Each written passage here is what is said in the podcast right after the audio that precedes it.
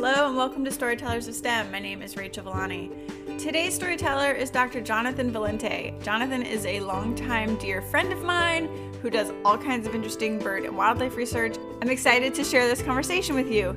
We first met back at Louisiana State University, LSU, I think back in like 2007 when I was finishing up my bachelor's degree and he was just starting his master's degree. And I then actually ended up joining the same research lab to begin my master's degree right after my undergrad graduation. So we were lab mates for a few years as well. This conversation consists mainly of the questions I've always wanted to ask him and never really had the excuse to, you know, like how did you end up in the wildlife field? How did you end up at LSU of all places? What happened next? Where do you see yourself going from here? And things like that. Also, there's a brief and hilarious bird interlude around 20 minutes in because, I mean, really, what else could you possibly expect when two bird people chat on Zoom? It was really funny for me, so I left parts of it in. Any rate, I hope you enjoy this conversation and just uh, housekeeping, I guess, kind of thing. Um, the main part of the season for 2022 will start in mid February but I had been sitting on this episode for a while and I wanted to release it to y'all now. So enjoy this, and we'll be sort of interspersed episodes for the next month ish. And then we'll be back like normal. So uh, enjoy. Happy 2022. Howdy. Hello. What's going on? One of the favorite things about having, you know, awesome friends of mine on the podcast is I get to ask you all kinds of questions I've never gotten to ask you before. Okay. So, so Jonathan, my favorite, or not my favorite, my first question is I want to know how you ended up in wildlife. Like, how did you even get there? Because, you know, I met you at LSU when you were doing your master's, and then I was also doing my master's. But, like, how did you even get to that point? Like, how did you get in wildlife? What was your bachelor's in? Oh, and then how'd you end up at LSU? yeah. So growing up, I was always into just conservation and protecting resources and earth things, uh, protecting the earth. Those were those were all. I don't know. I don't know where that came from, to be perfectly honest. But I always thought that I would become a veterinarian. I think, and you know, when you're young, there's only like 10 jobs that kids know about, right? yeah, like you could be a doctor like... or a lawyer or a baseball player, right? So, uh-huh. um, veterinarian was one of the jobs I was aware of. So I think that's what I thought I was going to be. And so I went, eventually, I went to Miami University in Ohio. The major that I that I started off in, I'm one of those weirdos who actually picked their their major their freshman year and never never wavered from it. So did you? Yeah. Uh-huh. I feel like everybody else switched their major six or seven times, but I, I started out in zoology in our zoology department and never left it. And as I as I started taking zoology classes, I started recognizing that I was much more so I distinguish between what I call skin in biology and skin out biology. Maybe we've talked about this before, but like I think so, but it's funny the way you phrase that. skin in biology is is like anatomy and physiology and like hormones and you know things going on inside the body.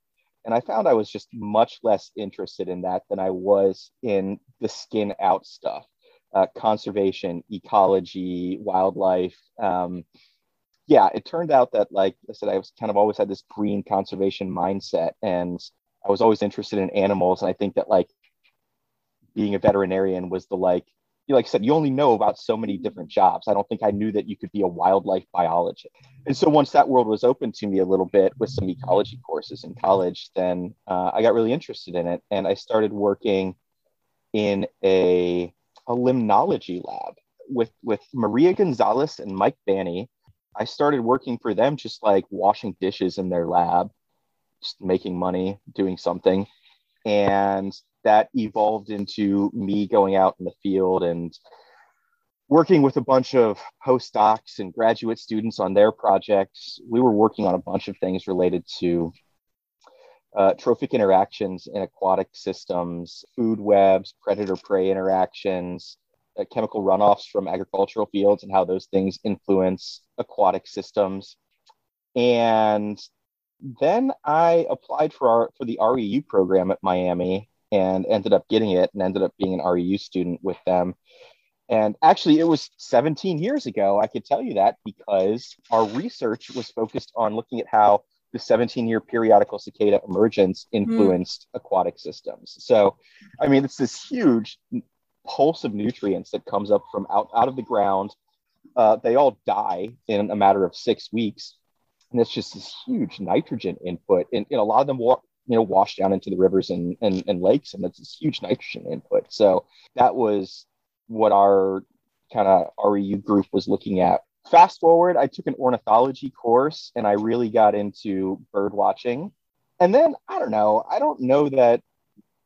So I most of my research has been with birds uh, historically, and I don't know if I picked birds or if birds picked me. Um, and by that I mean that my first job out of college was doing a, a MAPS banding internship that's yeah. monitoring avian productivity and survivorship. Yeah, it's this this continent wide constant effort mist netting pro- project that's been going on for gosh i don't even know how long.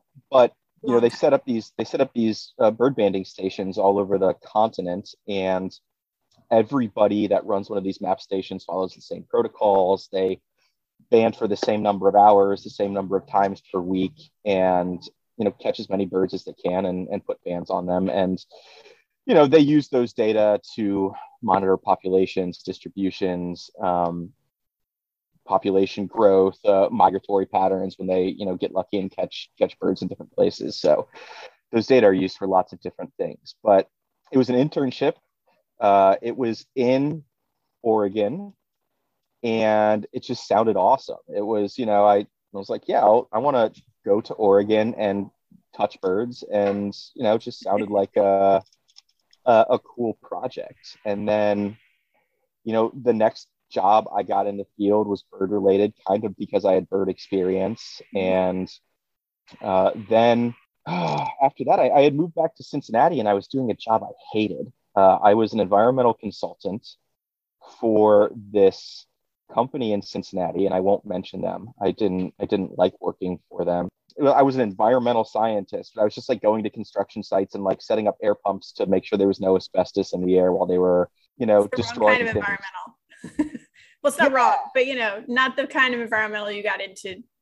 exactly. Yeah. It was it paid the bills for a while while I kind of trying to find my way to something else. And so I was working at University of Cincinnati because they were redoing one of their buildings there. And I would literally go there. The construction guys would tell me what they were going to be doing that day. I would set up an air pump and then I would read for 10 hours. And then I would turn the air pump off and I would go drop the, the filter off at the lab to check it for asbestos and I would go home. That was my job. It was so boring. Yeah, that sounds uh, not fun.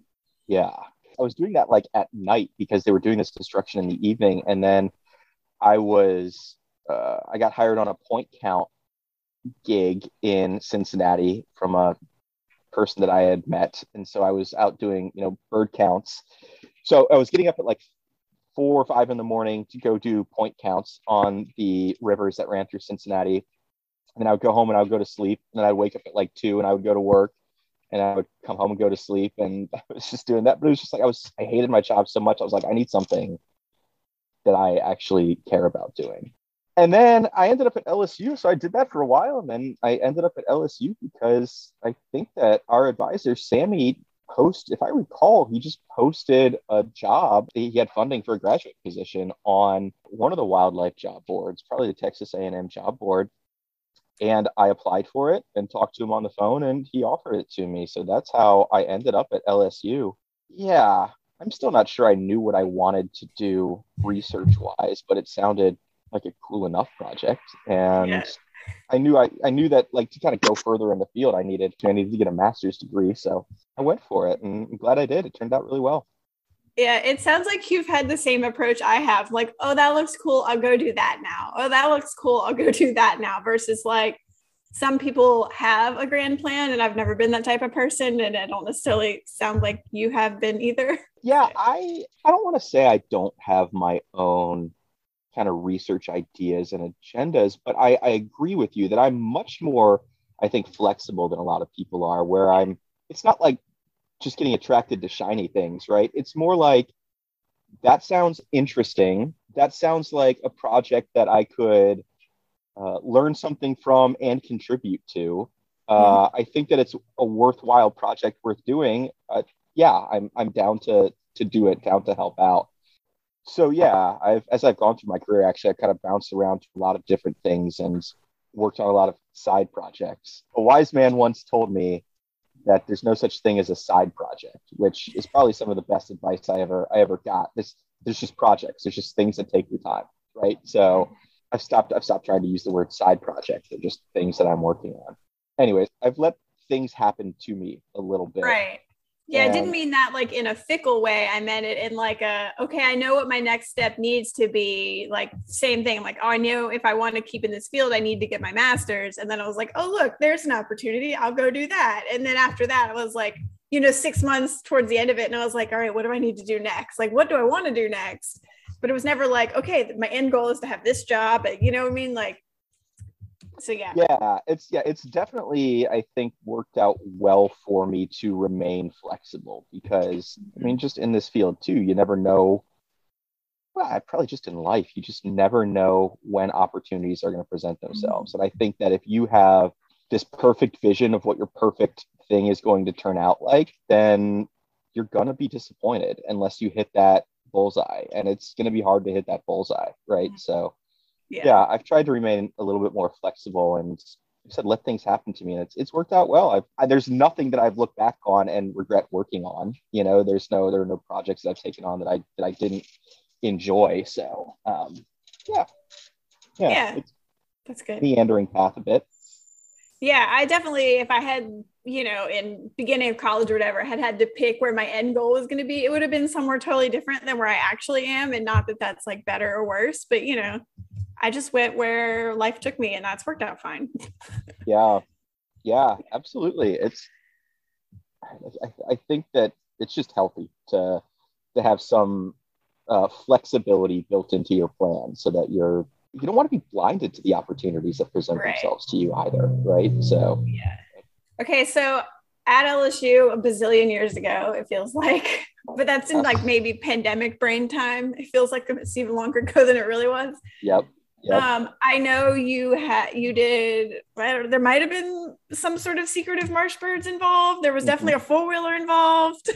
Yeah, I don't remember what else. I broke a four wheeler too. Yes. Yes. Uh, I definitely came and towed. We towed a four wheeler out one time. Yes. So you want me to just tell you a little bit about my my master's project? Is that yeah? Because as it turns out, I don't remember what it was.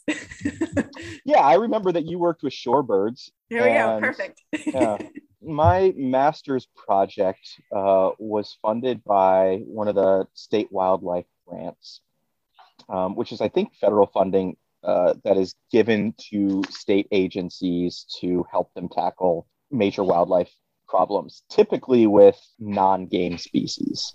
Um, That's how my project was funded, also. They were really interested. This is the perfect example of being flexible. Here we go they brought me on as a grad student to basically try to understand distributions and, and habitat associations of king rails.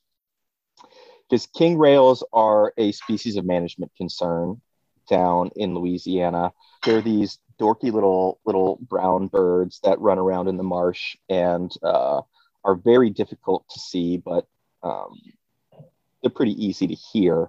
But anyways, so the they were interested in understanding more about where specifically inland, specifically off the coast. They were interested in understanding more about uh, where the birds were located and kinds of habitat they were using in the Mississippi alluvial valley. So we did this, you know, I'd set up this huge project um, where we put point count stations all over uh, the Mississippi Valley, uh, from Tensas National Wildlife Refuge up in the northeast corner all the way down to, to Baton Rouge. And, you know, we had these points located on wetlands all up and down there. And we just kind of randomly threw those out there because we didn't want to, we didn't know what kinds of habitat these birds were associated with. So we put all these points out there and we went and, you know, I, I took a team out out there for a couple of summers and we surveyed uh, those those wetland points, and and not only were we looking for king rails, but other secretive marsh birds, um, common moorhens. Although they've renamed the common moorhen now, haven't they? To I think it's the common gallinule now. Yeah, um, yeah. So now we have the purple one and the common one.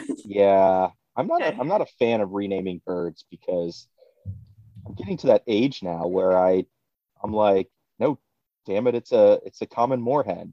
yeah, I just don't see for that one in particular. I don't see the point in renaming it because I feel like they're the same. like I feel like those two words are interchangeable. It's the but... same bird. Like who cares? So we went out and we, we were doing these surveys, like I said, for king rails, but we were also, you know, looking for all the other kind of secretive marsh birds that fell into that same that same family that we could find. Um, and over the course of two years and I would guess several hundred wetlands and several hundred more count surveys. I think that we recorded two king rails total.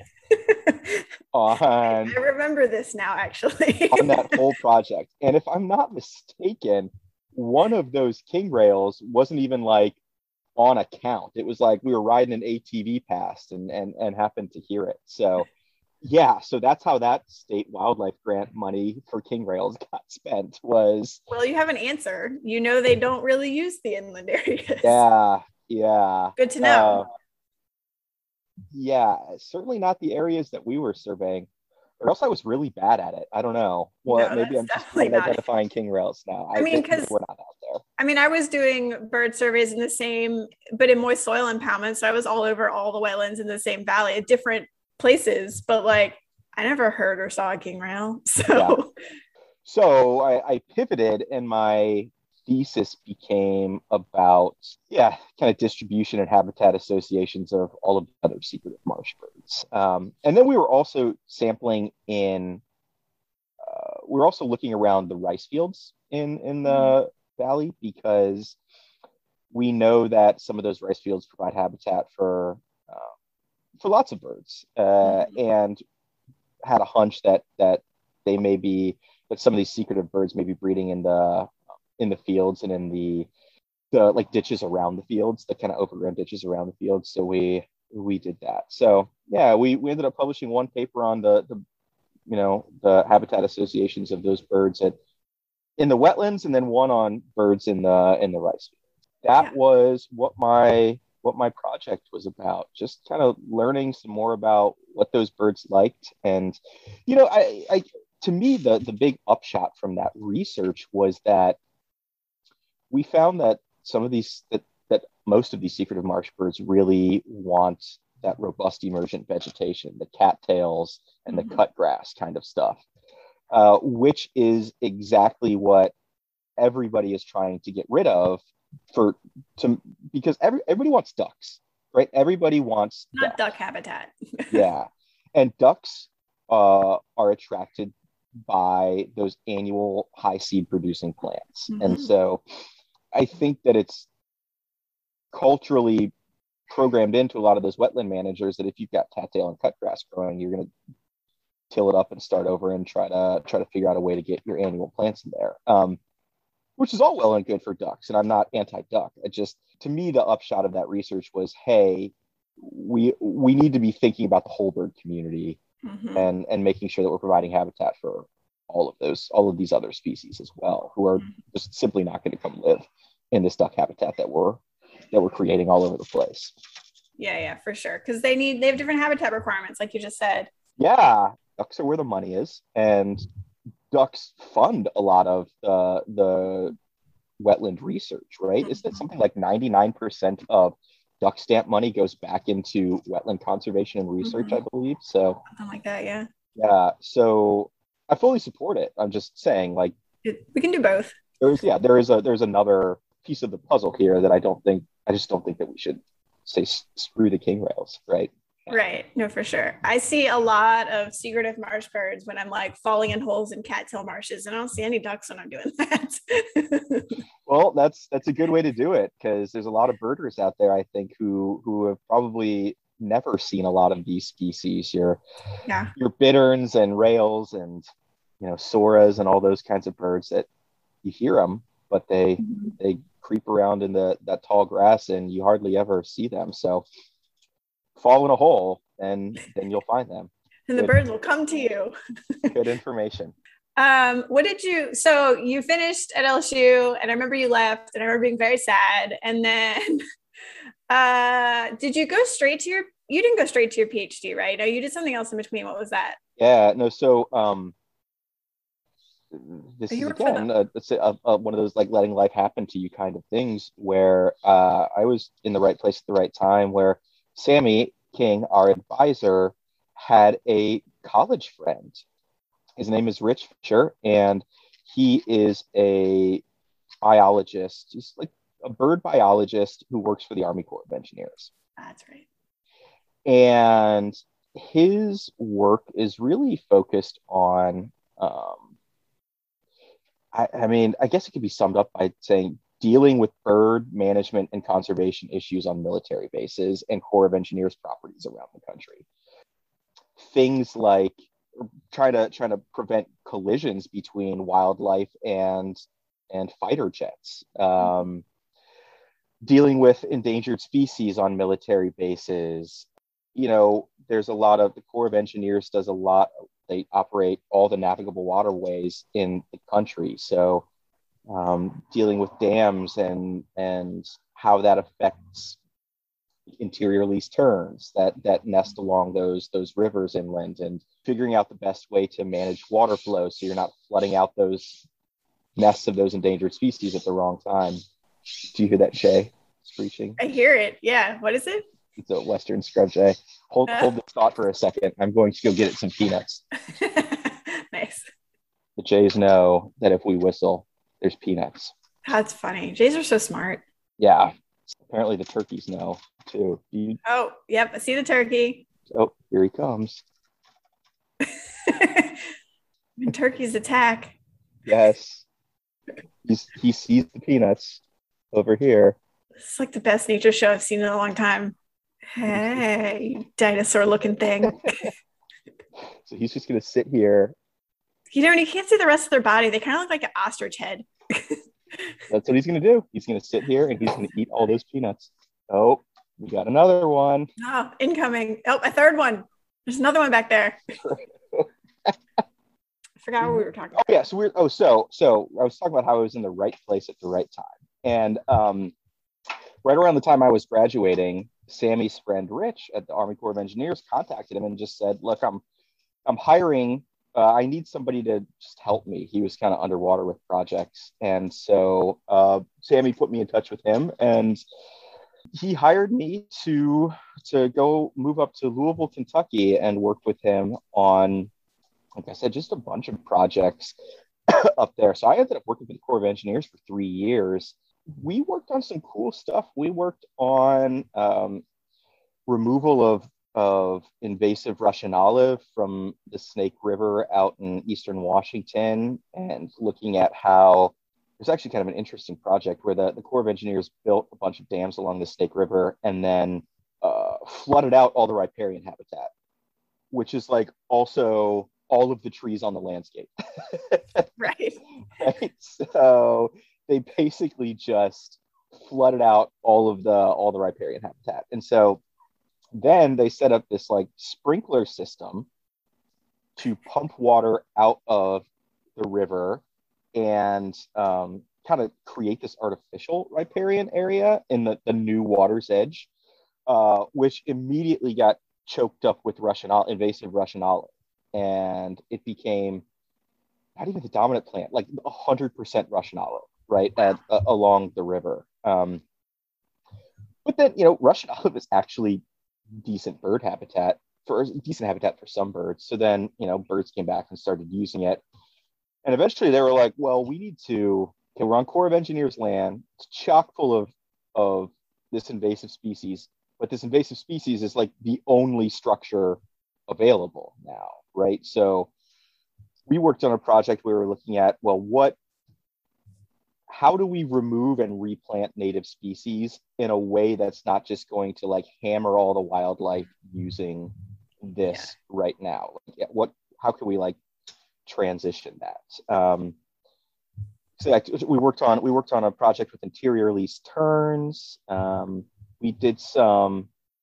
It, it was kind of interesting to see all the things that the Corps of Engineers was working on, but that we were working up in Lake Erie. They have there, there's a, it's a big shipping port, and a lot of a lot of goods come in there, and the Corps of Engineers has to dredge the the area leading into the port every now and then. And so we worked with them on taking that dredge material and trying to turn it into like instead of just throwing it into the middle of the lake, throwing it onto the edge of the lake and trying to do some restored wetland habitat with it. Yeah. So um, yeah, a bunch of projects like that. It was yeah, it was a it was a cool thing to work on for a while. To it, it paid well, and I you know learned to interact with um, a lot of people with different mindsets, right? I mean, if you walk onto a military base and you say, "Sorry, we have this endangered species here," you can't blow that up. There's a lot of people who are just like, "Why the hell should I care?" Like, I'm yeah. I'm worried about protecting our country. I'm worried about military readiness, and it, totally understandable, right? But there are, um, yeah, it was it was it was interesting to to engage with people with a different mindset like that, and at the same time, the DoD, the Department of Defense, it's it's really interesting, right? Because the the the DoD has land all over the country, mm-hmm. and they keep a lot of their land on their military bases. Uh, they don't develop it right? They want to they want land where they can create real life combat scenarios right? So to me i think like camp pendleton is a really good example. Camp pendleton is between uh, san diego and la and it's like the last non-concrete anything for hundreds of miles around right? It's because the dod owns it it didn't get developed. So now in a lot of places on military bases around the country, the, the DoD has some of the like last great habitat in the area, which also means that they end up being in charge of a lot of endangered and endangered mm-hmm. species. Um, so it creates a lot of I don't know if I want to say conflict, but a lot of issues that have to be worked through mm-hmm. on on some of those military installations because they can't just they have to obey the Endangered Species Act just like everybody else, right? Mm-hmm. And the Migratory Bird Treaty Act and and all of those things. So uh, it creates a lot of situations that require you know creative thinking to to try to integrate military readiness with conserving the wildlife and plants that that use their lands. So it was a cool job for a while. I never put this together, but like the parallels between your path and my path are like weirdly similar. Like yeah. birds were around and I thought they were cool. And then we both worked at a map station. And then yeah uh, both ended up at LSU doing like shorebird, wetland, marsh bird things. Yeah. And then you went to work for the Army Corps doing things on military bases. And I went to work for Audubon doing stuff on military bases. it's like, but then after that, like, you know, we went in totally different directions. I came back here and started doing wetland stuff. And then at some point, I guess, I guess where I'm going with this is at some point, then you went and started your PhD, but like, what was the spark that you decided you wanted to do that or did you know at some point way earlier that you wanted to and it was just a matter of time? Because like for me i knew as soon as i was like finishing my master's i was like nope i'm done with this. I'm never going back to academia. Yeah. You know not everybody knows that or maybe they know but in the opposite direction you know what i mean? Like oh i definitely want to keep doing this. Yeah. I'm trying to remember when i left lsu if i felt like i really don't remember what my mindset was. Uh, if i felt like um, I wanted to go do a PhD or not. I really don't remember. I think I was in the same boat as you, where I was needed a minute, right? Fair. Um, yeah, masters yeah. is kind of stressful. yeah. So there are five, six, seven turkeys on the porch right now. you have demands and you're not meeting them. seven turkeys on the porch right now. I actually think if I left the front door open, they might come in and see what I was doing in there. Like peanuts, please. that's yeah. If they start knocking on the door, that's when we have a real problem. like trick or treat, really. Yeah, like all, all hours of night, two, two in the morning, turkeys knocking on the door. Yeah. So, anyways, I don't remember if I felt like I was going to go do a PhD. I remember uh, I went to work for the Corps of Engineers and uh, I was in that job, I was I was beholden to what other people wanted me to do. So we were predominantly we predominantly operated in a situation where one of the one of the Corps of Engineers uh, districts would have an issue like Russian Olive, or one of the military bases would have uh, they want to develop uh, a new firing range, but you know they need some some input on how to manage the if they can do it in this area or that area. Um, so I was really stuck with working on things that other people asked me to work on. Um, and I didn't have any freedom to, to ask questions that I was interested in or do things that I wanted to do. And I found out that I missed that. I missed freedom to, to operate on the things that I wanted to, to work on. Is this Jay annoying? No, I love it. Okay. so, anyways, I this, this yeah. So I I missed freedom to to work on questions that I was interested in, and after a while, it became a little um I don't want to say boring. You're like um, ready for a change. Yeah, it was just like it wasn't very um the projects I was working on weren't terribly intellectually stimulating for me after a while. Eh, that's not true. I don't know. I just I miss being able to like do what I wanted to do. this again, right place, right time. Uh, my boss, Rich Fischer, was teaming up on a project that was funded by the SERDP program, the Strategic Environmental Research and Development Program, which is DoD funding to do research on environmental issues, I guess, on, on military bases. But they had just gotten funding. He had teamed up with some researchers at the Smithsonian uh, Migratory Bird Center, but some researchers from that, that kind of supervised the, the MAPS program, and then a professor at Oregon State. And they were going to be looking at wood thrush on military bases, and specifically, the, the, the DoD was interested in how to monitor population growth specifically the idea was to build this hierarchical approach where the the researchers at the Smithsonian were going to be doing these intensive demographic monitoring on on plots on military bases. So that means going out, literally finding every single wood thrush nest there was, looking at how many eggs are laid, looking at how many birds hatch, and and and you know tracking juveniles afterwards to see how many how they survive, and like literally kind of as close as you can come watching how many individuals were produced from these plots of land.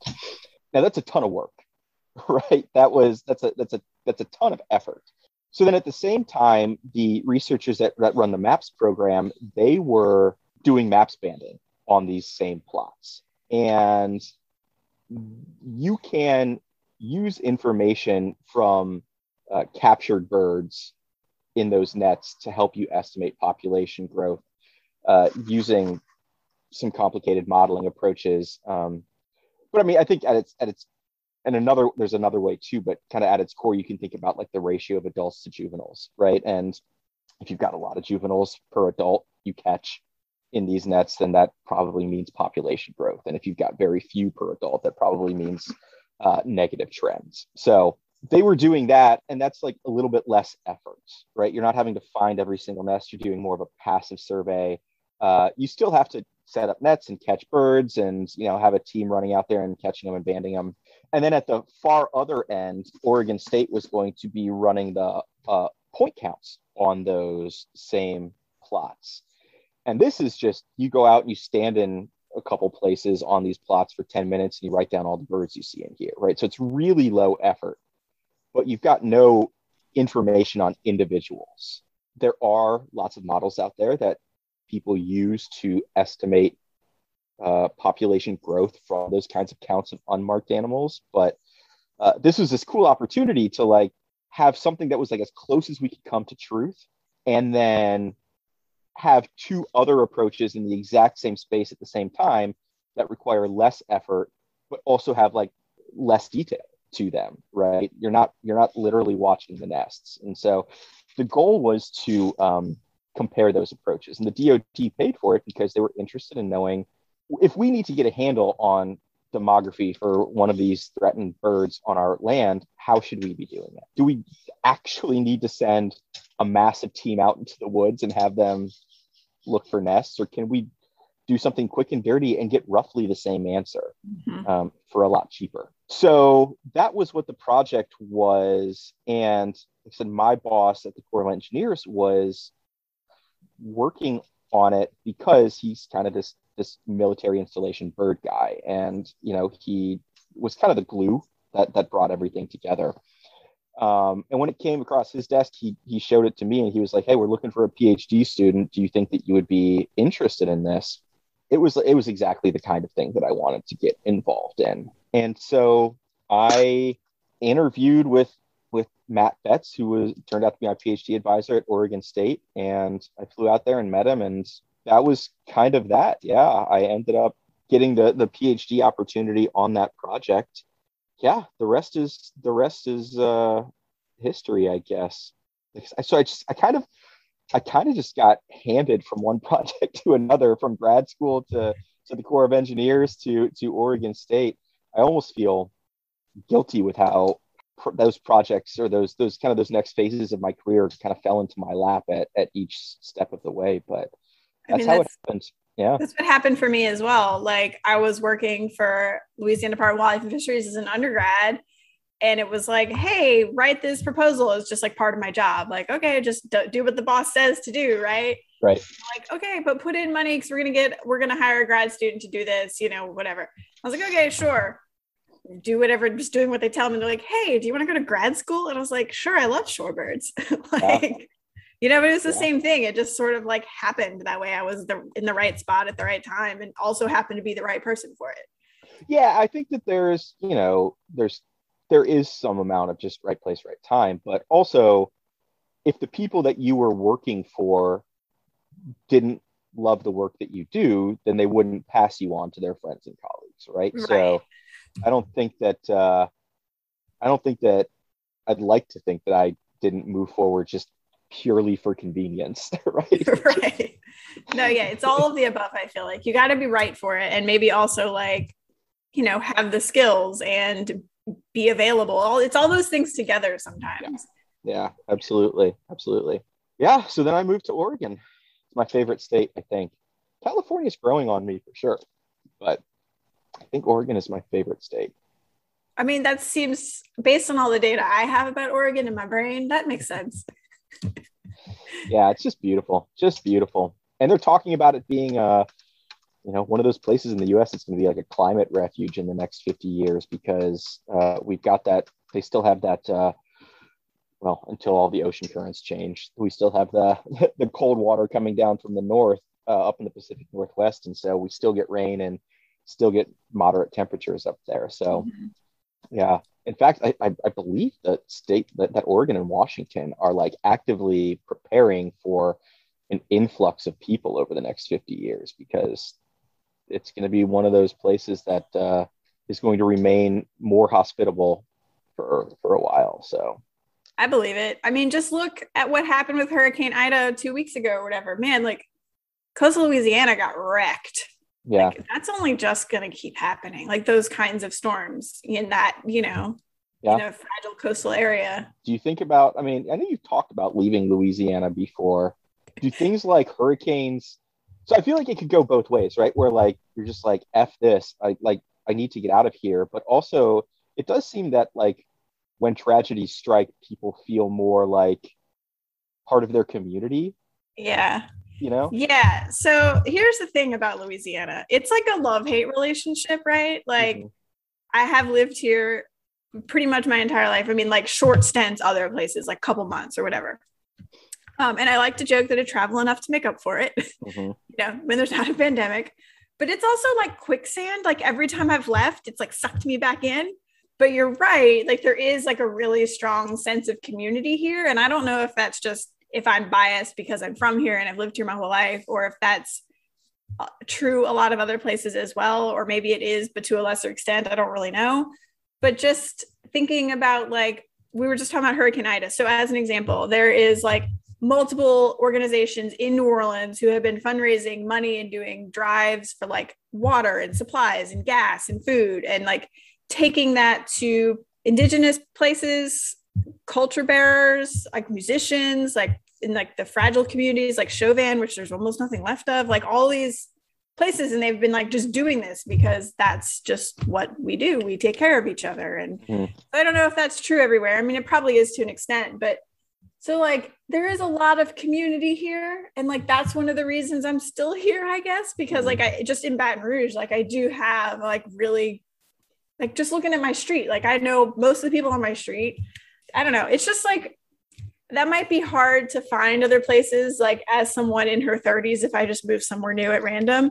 I will tell I you know. we've we've moved gosh so we've been here for a year. Before that we were in arizona for two years before that we were in seattle for a year and before that we were in dc for a year moving in your 30s sucks because it's hard like yeah it's hard to to make friends so that's something that yeah i wouldn't take for granted if i were you uh, we've we've been really fortunate here actually that um, actually a girl. So during my PhD, I ended up hiring like 30 people to work for me over the four years, counting birds out there. And one of them, uh, her name is Krista, and she worked for me in 2012 and 2013. And then she and her husband moved to Germany because he's in the military.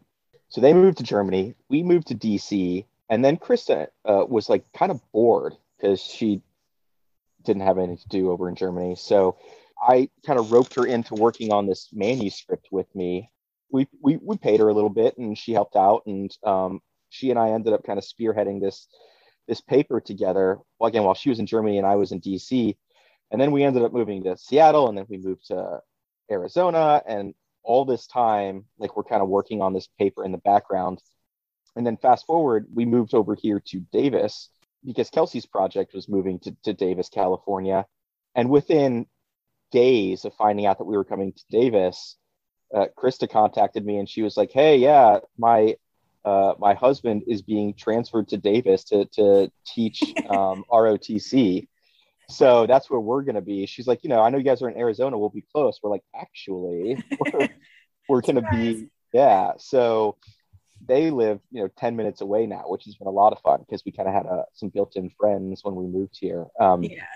But it was, like I said, we started this paper three years ago in, she was in Germany and I was in DC. And then about two months ago, it finally got accepted, and we sat here on the porch in Davis, California, together and, and had a beer to celebrate. So, just, yeah, small yeah. world stuff.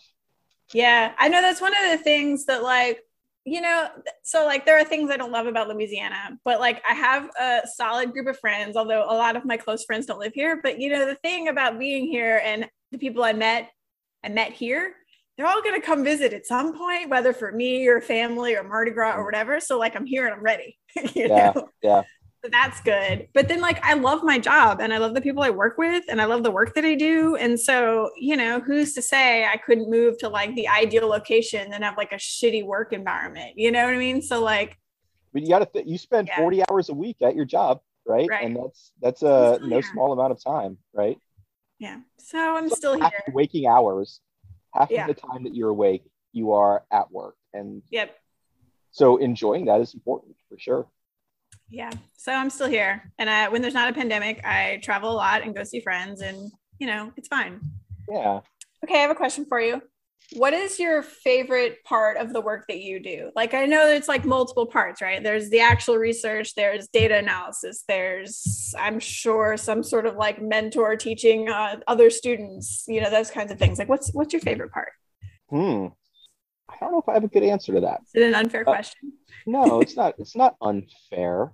So right now, I'm a I'm a postdoc back at Oregon State, and I'm working on a bunch of projects related to conservation and management of uh, endangered marbled murrelets, which, for those who don't know, are this adorable little ocean bird that uh, they forage on the ocean and then they nest in in old growth trees. Uh, so they fly inland and build their nests on on big old limbs of trees. My work right now is I work on like cradle to the grave, like developing the research ideas, aggregating or collecting the data. I actually don't go in the field at all, um, but like helping to plan, aggregating and collecting the data, analyzing it on the back end, and then and then writing the papers or reports that go along with that. So it's when you ask me what my favorite part is, it's to me it's like a process. It's not really like there aren't really pieces. It's it's just like I don't know, all one thing. But I will tell you that one of my favorite parts of the process is coming up with great ideas. Honestly, like sitting around over lunch or coffee or a beer with some of my colleagues and, you know, talking about things that we've observed in the field and thinking, what if? Uh, you know, coming up with like crazy ideas.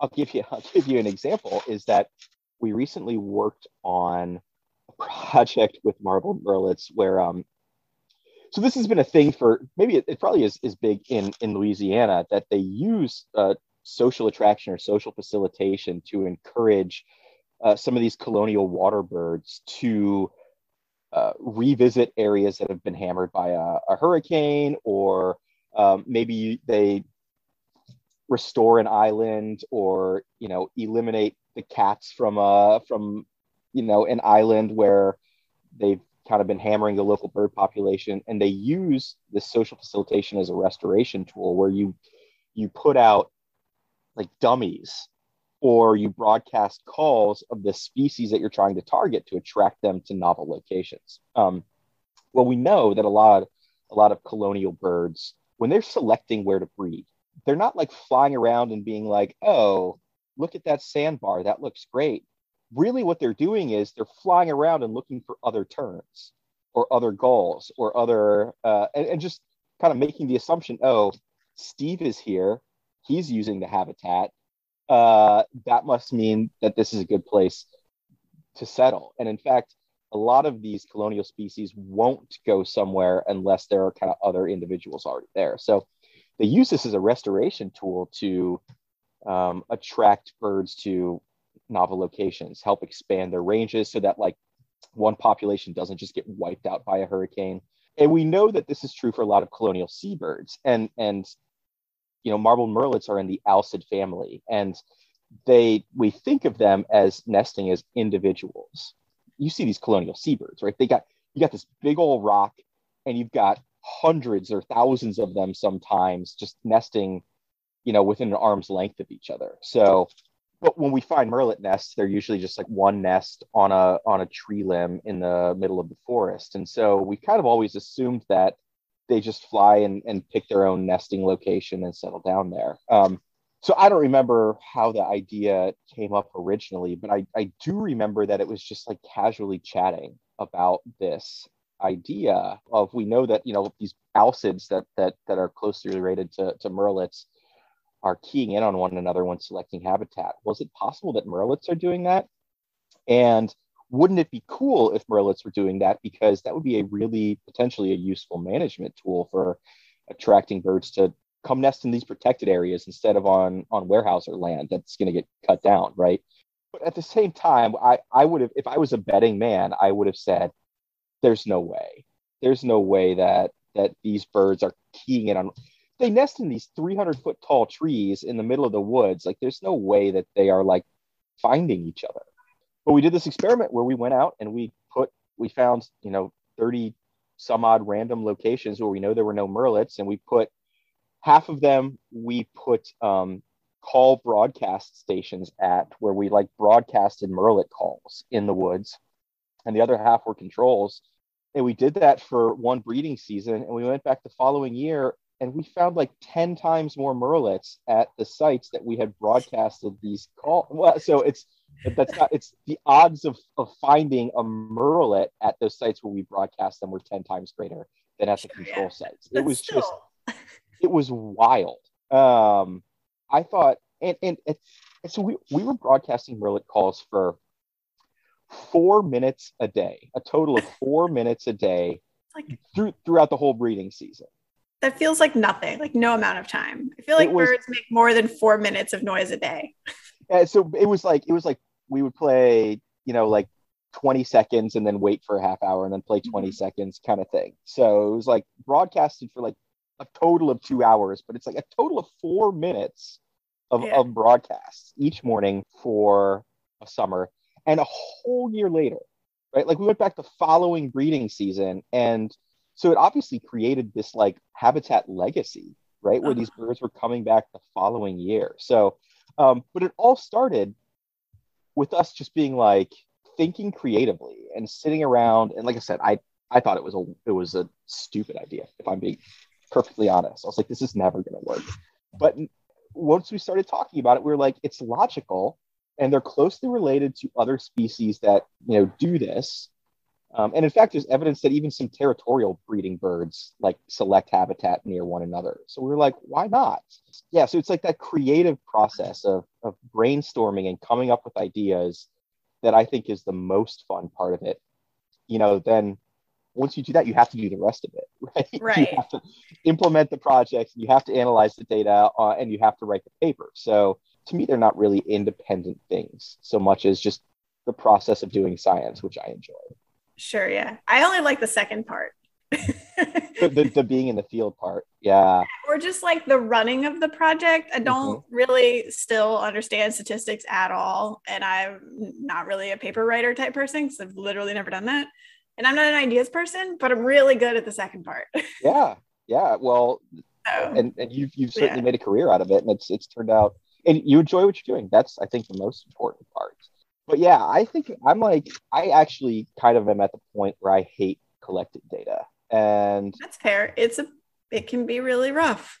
but it's, it's just like did a lot of point counts we were talking about for my master's and phd but like one point count going out and counting all the birds you see in here in one place uh, for 10 minutes it is useless right it's like it's not until you get all of those point counts Yeah. all of those places and you have covariates to link with them that you can actually st- like until it's data it's useless to me. Like anecdotes they're anecdotes until until you have a, Yeah. a complete data set. And i like i get excited about the data sets and what they can tell me uh, what they can reveal about what's going on out there. But like going out and collecting the data i'm just like ah just give me the data i just want to see what they say Yeah, just come back when we've got all of it.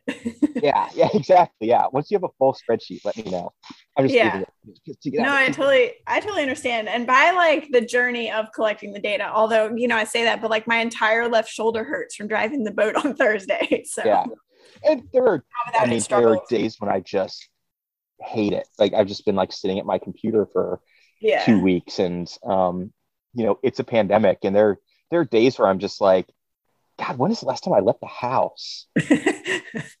Which I I those are the days when I miss doing field work. When I'm just like, man, it would be nice to do something different today, to go outside, and um, and I also think that there's value in just being outside in terms of generating those creative juices and thinking about the way things work and making those observations and saying, I wonder why. I wonder why Yeah. it looks like this or or whatever. So and I don't get much of that anymore. So Yeah, I Um, think everybody like processes or like has the wheels, you know, spinning in the background, like in a different way. Like for me, when I walk my dog, that's when like I process whatever. It doesn't have to be work related, but just like things in the background are just processing, and I'm just you know walking my dog. right. And so there's certainly value in that, whether it's for work or not. I feel like. Yeah, I ta- I probably take three walks a day, like during the workday and just like either step away from my computer or like, just kind of crank on something, right? Just Yeah. Work through things in my brain. Sometimes it's writing, sometimes it's a analysis problem. Yeah, but I do that. I do a lot of that, just stepping away and thinking. That's fair. So, what is the the goal? You know, there's always a next step. I feel like, but is the goal, or maybe there's multiple goals? Would it be academia? Would it be a government agency? Would it be something else? Would any of those work if you had like the freedom that you want? You know, like what do you see for yourself next? I guess is the real question. Sure. The first the first thing I will say is being a postdoc is the best job I've ever had. I don't get paid enough. And there's that. Right? Like I can make like 50% more than what I'm making now as a as a professor. So there's that. But I don't have to don't have to do any teaching. I don't have to deal with any committee meetings or department meetings. Yeah. Uh, there's nothing required of me in terms of amount of service or amount of money or amount of teaching. Uh, like the, the grad students, I don't have to take classes while trying to do re- I just get to do research. And yeah, but all of those other things are open to me if I want to. Like they'll let me teach a class if I want to. I can be on somebody's committee if I want to. So being a postdoc is the best job I've ever had. So I'm not itchy to move on. That's fair. It does sound pretty sweet. It's yeah, it's it's funny. I a lot of my colleagues are like trying to postdoc for as little amount of time as possible and try to go get that professor job, which has been hard in the last two years because sure, yeah. a lot of universities have. So I've kind of accepted that and just been like, you know what, universities aren't hiring that much right now. I enjoy what I'm doing. So I've been kind of applying for jobs as things come up that are things that I really want to do. I'm not just like throwing my hat into the ring with every job that comes up. I'm I'm applying for things that sound like because I'm happy, I'm content with what I'm yeah. doing. So there's a lot to be said for that. Yeah, it needs to be it needs to be better than what I've got going right now. I would love one of the co-op jobs. Uh, yeah, those are pretty sweet jobs. USGS co-op jobs. So I've been yeah. applying for those when they come up because those are really focused on.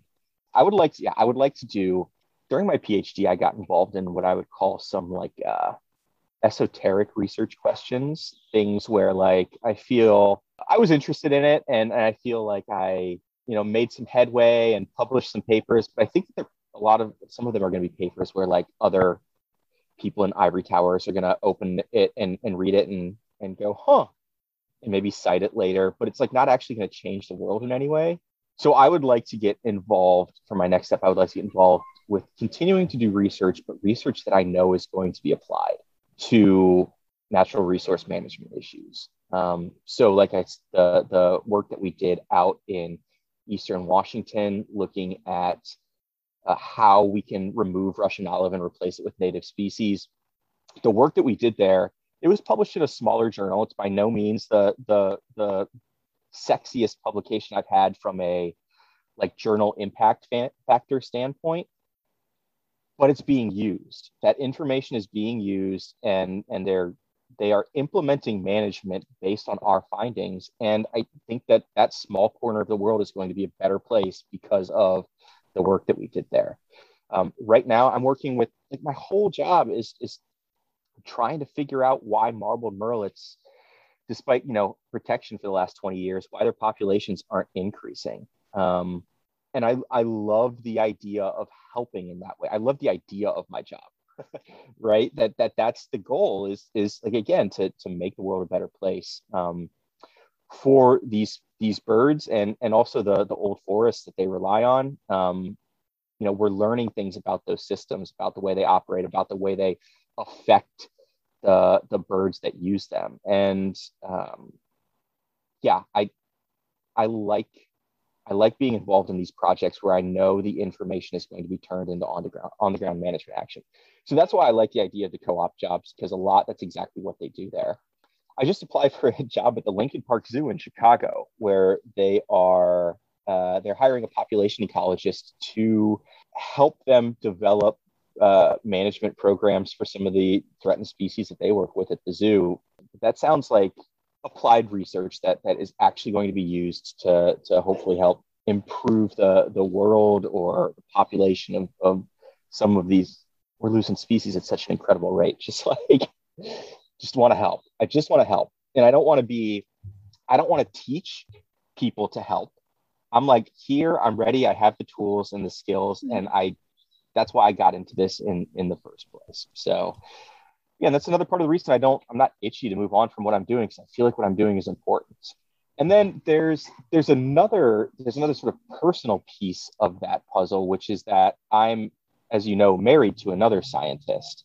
And we've got a situation right now where I'm able to work remotely and we can live and, and I'm, I'm where you know working where she's working and so we are able to like live and work in the same place at mm-hmm. at the same time and if one of us got if one of us got like a 50% pay increase by taking a bigger better job as a professor for example unless there was also a job for the other person our income would go down as a couple. Right.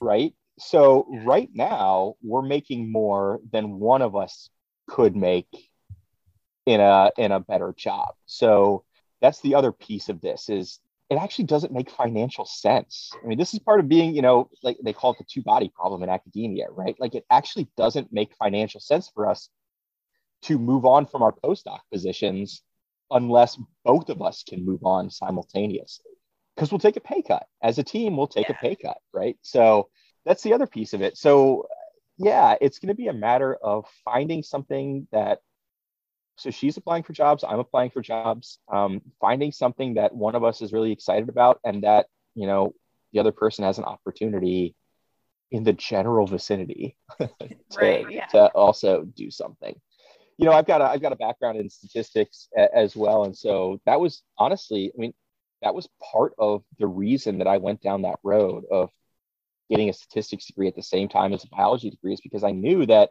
we were going to have this two body problem and that makes me more flexible in terms of the opportunities that i can take on. So uh, yeah. Yeah. it's it drives a lot of our decision making. Like trying to figure out how to be together drives a lot of our decision making. It does. No it makes sense because it's really hard first of all just in general to like balance two careers and then to balance two careers in essentially the same field yeah. And then, you know, it's a field that often requires a lot of like moving around the country, as you've told us. So it can be really hard to find one job, let alone two jobs in the same location. Yeah. Yeah. I've got, I've got a buddy who, same as me, he graduated about the same time as me with his PhD. Um, and he studies kind of how frogs move around uh, disturbed landscapes. But, anyways, he married a, uh, a pharmacist. And I'm like, dude, why didn't I think of that? Like, they need pharmacists everywhere, right? Pharmacies everywhere. yeah, you can go anywhere and do anything with a pharmacist partner. So I screwed that one up, but that's funny uh, though because I'm at the point now where I'm like, oh, if I ever start dating again, I need to date a scientist because I'm tired of all having to explain science. No, no, like, absolutely not. Yeah, but then you get this problem.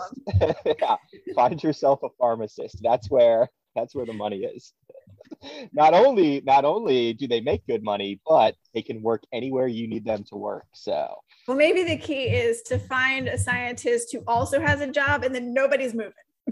yeah, there you go. There you go. Yeah. Yeah. It's, or you know, just keeping off of it. Yeah, it sounds. That was one of the things I was like, not i mean like we've talked about it just like you know and the three of us hanging around playing catan or whatever but mm-hmm was one of the things I was like, how do you really balance that for real? Like in actual action, how do you do that? And it's uh, difficult, almost certainly. Yeah. So, you know, I mean, we, yeah, there are, there are sacrifices involved for sure. You know, I had a, so after I, after I left grad school, I went and I worked for the Smithsonian over in DC for a few years.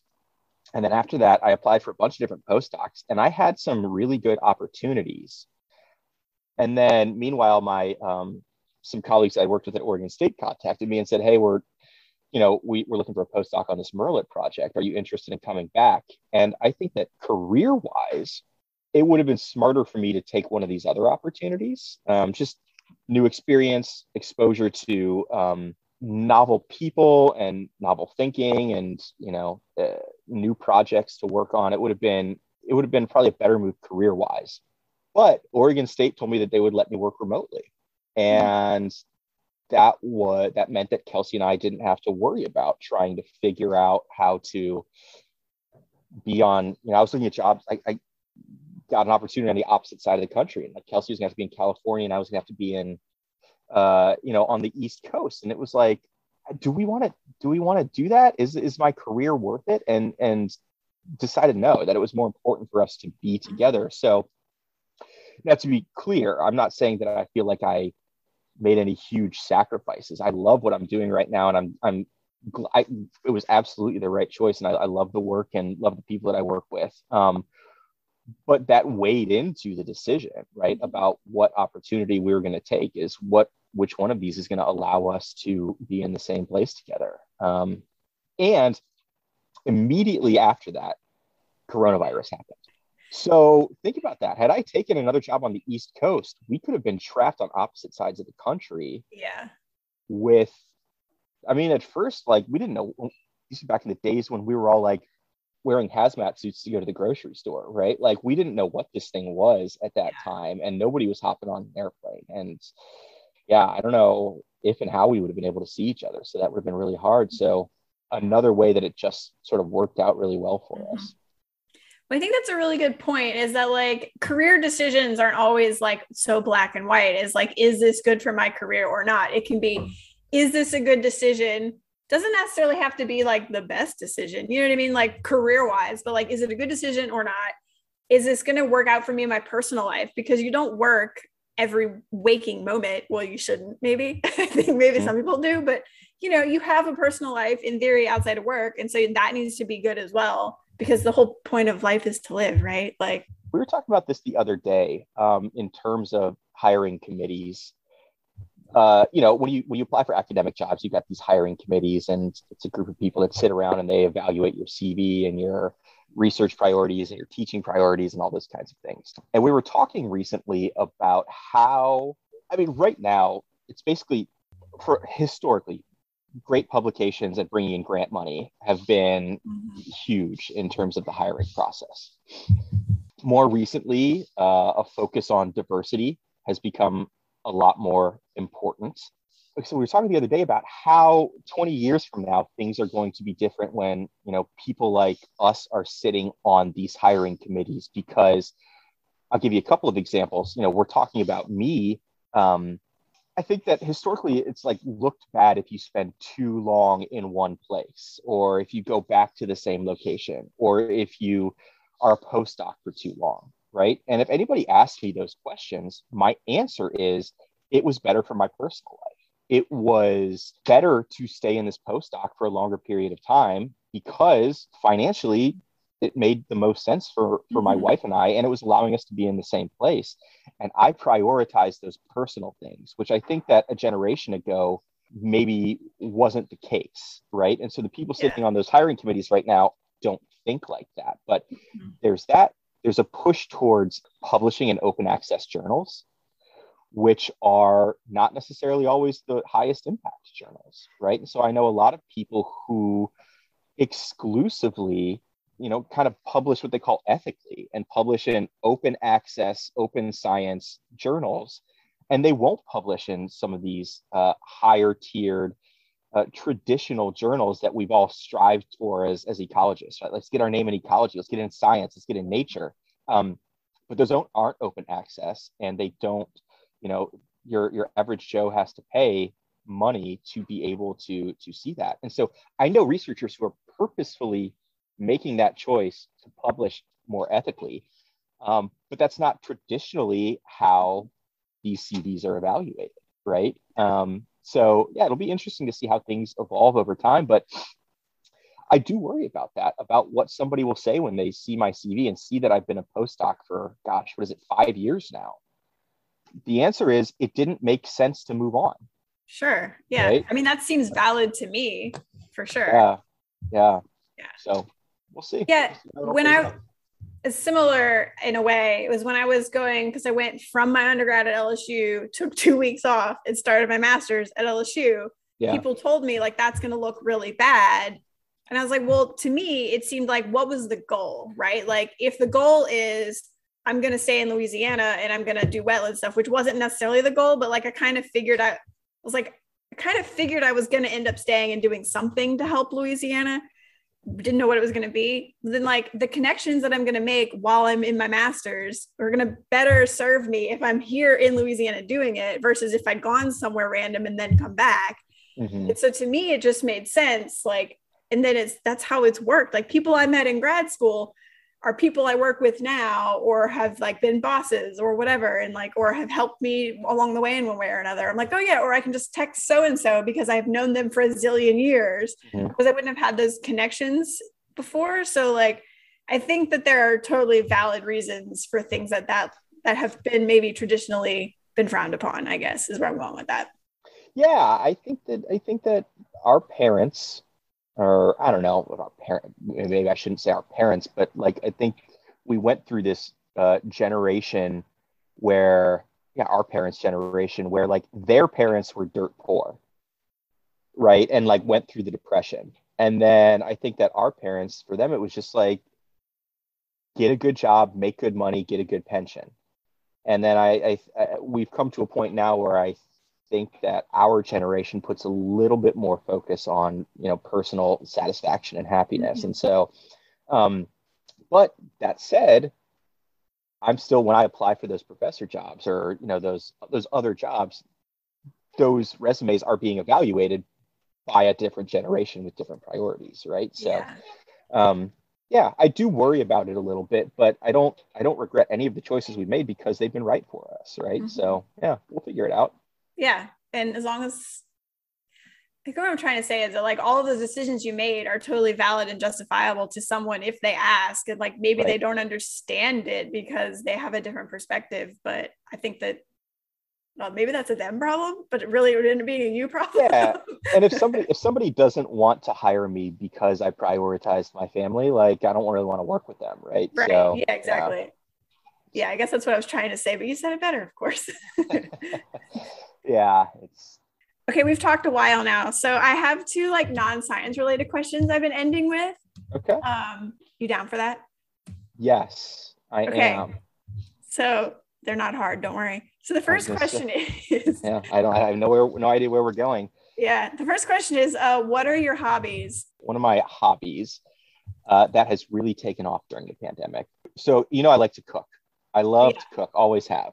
One of my one of my hobbies during the pandemic has been to take things that are really cheap and easy to buy at the grocery store and instead make them at home through a laborious, really long, difficult process. so I'll get a few examples. Um, homemade yogurt.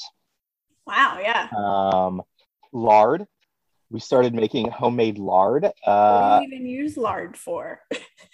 nothing. Not really.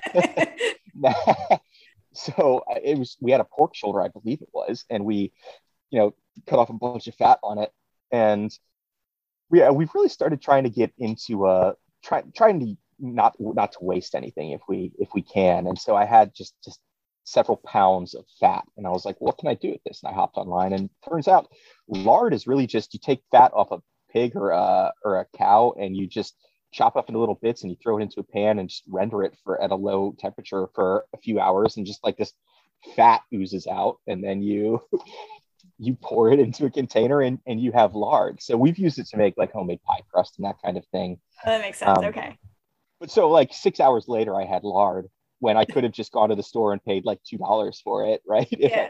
and i don't even need it but yeah. next step it. google what do you use lard for yeah. exactly. exactly uh, what else? Homemade pasta we've been doing. Again, like 80 cents for a box or about six hours in the kitchen. But we've been making homemade pasta. This morning, you ever had those little um those like onion pancakes that you get at, a, at Chinese restaurants sometimes? Mm-mm, I've never had that. I don't think. No, they're it's like a it's like a rolled out dough with green onions in it, and they kind of uh, fry them in a in a pan on both sides, and um, they're really delicious.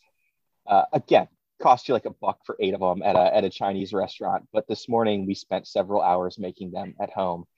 Uh, so we've been, yeah, just a lot of cooking projects. And I just bought, I just bought um, at the used bookstore. I didn't even know I was going to buy it, but I bought a uh, how to make cheese book. Oh, well, I know what's coming next. Y'all are going to make some cheese. and so, and then we opened it up. Well, it was like five bucks. And I was like, do we need this? And Kelsey was like, ah, I don't know. Will we actually make cheese? And I opened it up, and inside the cover, it was signed by the author. Oh, they have to buy it.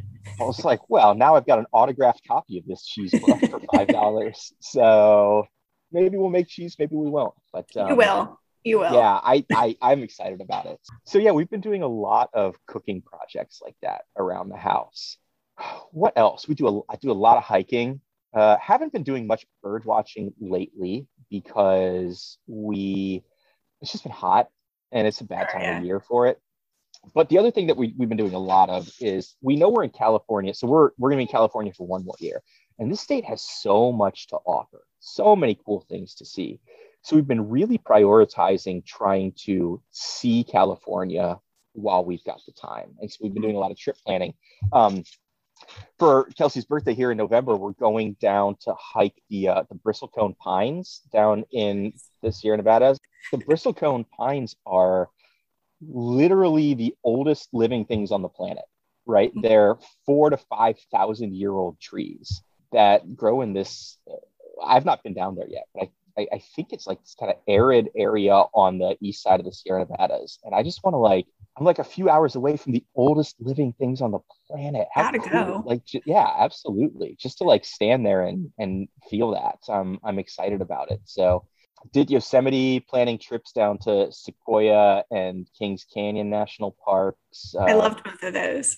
Yeah. Yosemite was a lot. Yes. It was yes. beautiful, but I was so and like so introverted, but I was so overwhelmed by people. We left a day early actually. Yeah. We're like, we need to get away from people.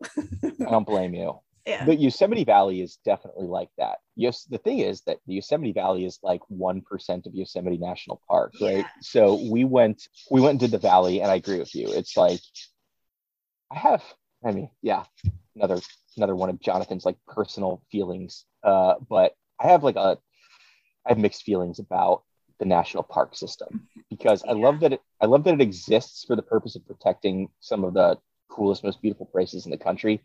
But they also like facilitate yahoos. Yeah. Being able like being able to get into some of the most beautiful places in the country. Yes. There's a lot of people, I call them uh, NSAs. They have no situational awareness at all. And yeah. so I had to shorten it because I could just like, you know, complain about it and nobody would know what I was talking about. Yeah. The people like that are like literally standing next to a sign that says don't feed the squirrels and like yes. holding out peanuts and feeding the squirrels right and uh, jumping over the fence that says please do not jump over the fence because we're doing yes. uh, meadow restoration here right yeah. But they saw a cool flower and they need to get a selfie next to it but at the same time that gives a reason for people to value them and then right exactly to exist right yeah, so like just maybe just value the nature or public land in general because they've been there and had some connection to it. But but yeah, if you just want to get away from people, I feel like parks are not the place to do it. National parks, at least. Yeah, it's, it's, true. say that, yeah. Um, my bottle has two national park stickers on it. we love them. Yeah, we we we try yeah. to visit as many as possible, and we got you know we have an annual parks pass um, that we use as much as we can. Yeah, so that like so just trying to Kelsey was in Seattle and I was in Oregon during our PhDs, and we both felt like we didn't explore as much as we would have liked to. You know, partly because we were wrapped up in our, our work, but also partly because we were broke. Yeah. right. We were on grad student salaries and we couldn't, but we, we kind of want to make sure that we don't make that mistake again. And while we've got, we know we've got a finite amount of time here, we know that there's some really great places to see and we want to get out and do as much of that as we can. So, yeah. yeah. Awesome when you said you haven't been doing much bird watching, I feel like you probably do a lot of bird noticing on hikes, if that makes sense. Like that's what I do. I'm not a I'm no longer a bird watcher. I'm a bird noticer. Like I don't keep a list. Okay. Sometimes I see something cool. Like I saw limpkins a couple weeks ago. Nice. We have limpkins here now. And so nice. I was really like I literally turned the boat around to go look at them. Cool. Um, because we're trying to see them. But like, you know, I didn't even have binoculars. I just like hey, look, a limpkin, you know. So I feel like that's bird noticing, not okay. actively seeking them out, which is fine too. Yeah, we I would say that we're more we're somewhere in between. We rarely make a trip specifically to go bird watching, but we will plan a hike and bring our binoculars every time. Sure, yeah, yeah. Right. So we did get a uh, for our, for the wedding when we got married a couple years ago, we basically took all the money that everybody gave us and we bought a really nice spotting scope with it, um, nice. which we love. Uh, and it's great around here. The Central Valley of California has a ton of shorebirds, mm, which shore. as which as you know all look identical to each other. So but they're all, all on the ground at least. yeah. So the spotting scope has been pretty critical for figuring out shorebirds a little bit. Yeah, that's yeah. awesome. And my favorite thing about shorebirds is that they're on the ground. There's rarely any vegetation, and they move around so frantically. You get a look at all sides. yeah, that's true. Um, my favorite part. Um, okay, the last non-science related question is: What are you reading right now, if anything? And it can be papers or books or whatever. I'm reading The Overstory by Richard Powers.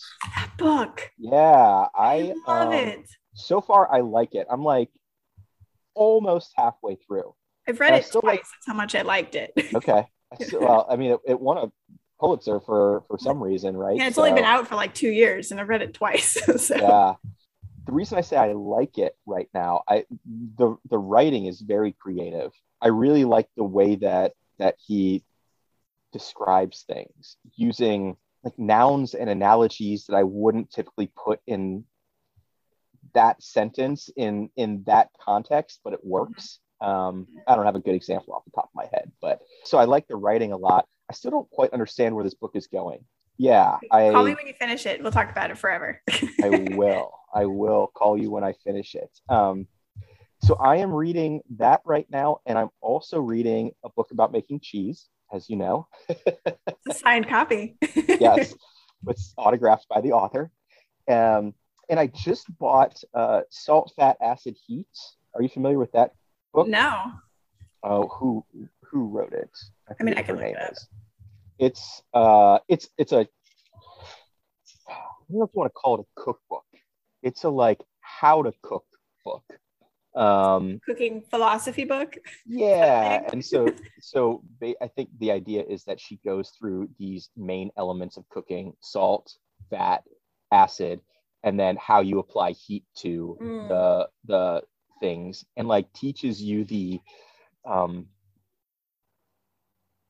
how to. f- It's like it's it's very different than just like following recipes. It's like teaches you how to teaches you how to fish. You know what I mean? Like Yeah, teaches you how to think about cooking so that I'm trying to get into that. I'm trying to move away from following recipes into like creating things, Yeah. right? Um Yeah, that yeah. that's like the the next step and I've been kind of dabbling with that making trying to make like hot sauce and barbecue sauce and um yeah, trying to like I've started doing like read a recipe once and then put it away Uh-huh. so like I kind of know where it's going, but I don't remember all of the details, and then I can taste my way through it a little bit. So. I love to cook, but nobody's I've never been formally taught. For example, when should you use the cast iron versus the non-stick, right? And why? Um, yeah, when use a lemon versus lemon zest, right? They both give you kind of that acidity and that that brightness, but like why do some recipes call for one and some call for the other? Like, what is the philosophy behind it? So, um, cheese and cooking and the overstory are, are what Yeah. I'm reading right now. It's awesome. Depends on what know I that feel like. Shoot, I'm gonna have to send you some lard now. I don't know what I would use it for. I've literally never had a recipe where it's like lard. I'm like, I think I'd be like, I'll just use butter. like, Yeah. So yeah, I've got I've got just jars of fat sitting in the in the fridge. If you need anything, you let me know. Sounds awesome. Yeah. Yeah. I have almost nothing in my fridge because I had threw everything out from the hurricane. So Yeah. know, very little in there. Got room room to go on cooking adventures, basically. So we should, yeah. Next, the next time we sit and do this, let's do like a, a cooking podcast. We can we can talk about cooking things. And uh, Except it's gonna need for I'm gonna have to come closer so you can cook something and I can eat that something. sound that sounds good. I would. You can. You should come out here anytime. We've got. We're like 45 minutes from Napa and Sonoma and Lodi, which is some of the big wine growing regions around here, and the weather's great and everybody's wearing a mask. So anytime. I mean, that sounds ideal. Yeah. Yeah. You want to come visit? You're more than. And we have turkeys. I saw that. Yes. We've got pet turkeys that you can. uh I've actually never touched one. They're not like really the most big. edible looking birds. and they're big. I feel like if they got angry enough, it could, you know, do some damage. So Almost certainly. Yeah. yeah. yeah, I'm probably gonna not touch them. It seems like probably a good good decision. You know. Yes. Also, they're just like roaming the city. You don't know where they've been. That's true. That's true. Yeah, they they sell T-shirts here in Davis that have turkeys on them, and like the they have like the the Davis Republic flag, which is like the city flag that has a turkey in the middle of it. So it's That's a thing. fitting, yeah. Yeah. Based on everything I've seen. I feel like the turkeys there are what people imagine alligators are here. They're just like roaming the streets. Yeah, yeah. yeah, They're but not these ones necessarily roaming the streets here. Well, Cool. Smith apparently has demands, so I guess I should probably go. sounds good. It was good talking to you. And yeah, was awesome. Thanks for Yeah. doing this. absolutely. Hope Well, tell Kelsey I said hi and I will. cool. Y'all have fun. All right, we'll talk to you soon, Rach. Bye. Hey y'all, it's Rachel here. Thank you so much for listening to this episode. I hope you enjoyed it. Um, I just wanted to have a quick reminder that if you or a friend or someone you think would be a good guest, if you have any people like that, let me know or send them my way in some way. Um, and how you can do that is you can find me on Twitter at Flying Cypress. You can find the podcast on Facebook at Storytellers of STEMM. That's STEMM with two M's. We also have a shiny new Twitter account for the podcast, so you can find the podcast on Twitter at Storytellers42. Yes, I'm a nerd. You can also email me, storytellersofstem at gmail.com, or you can find me and everything else on my website, rachelvillani.com. So you have loads of ways to get in touch with me. I want to hear from you.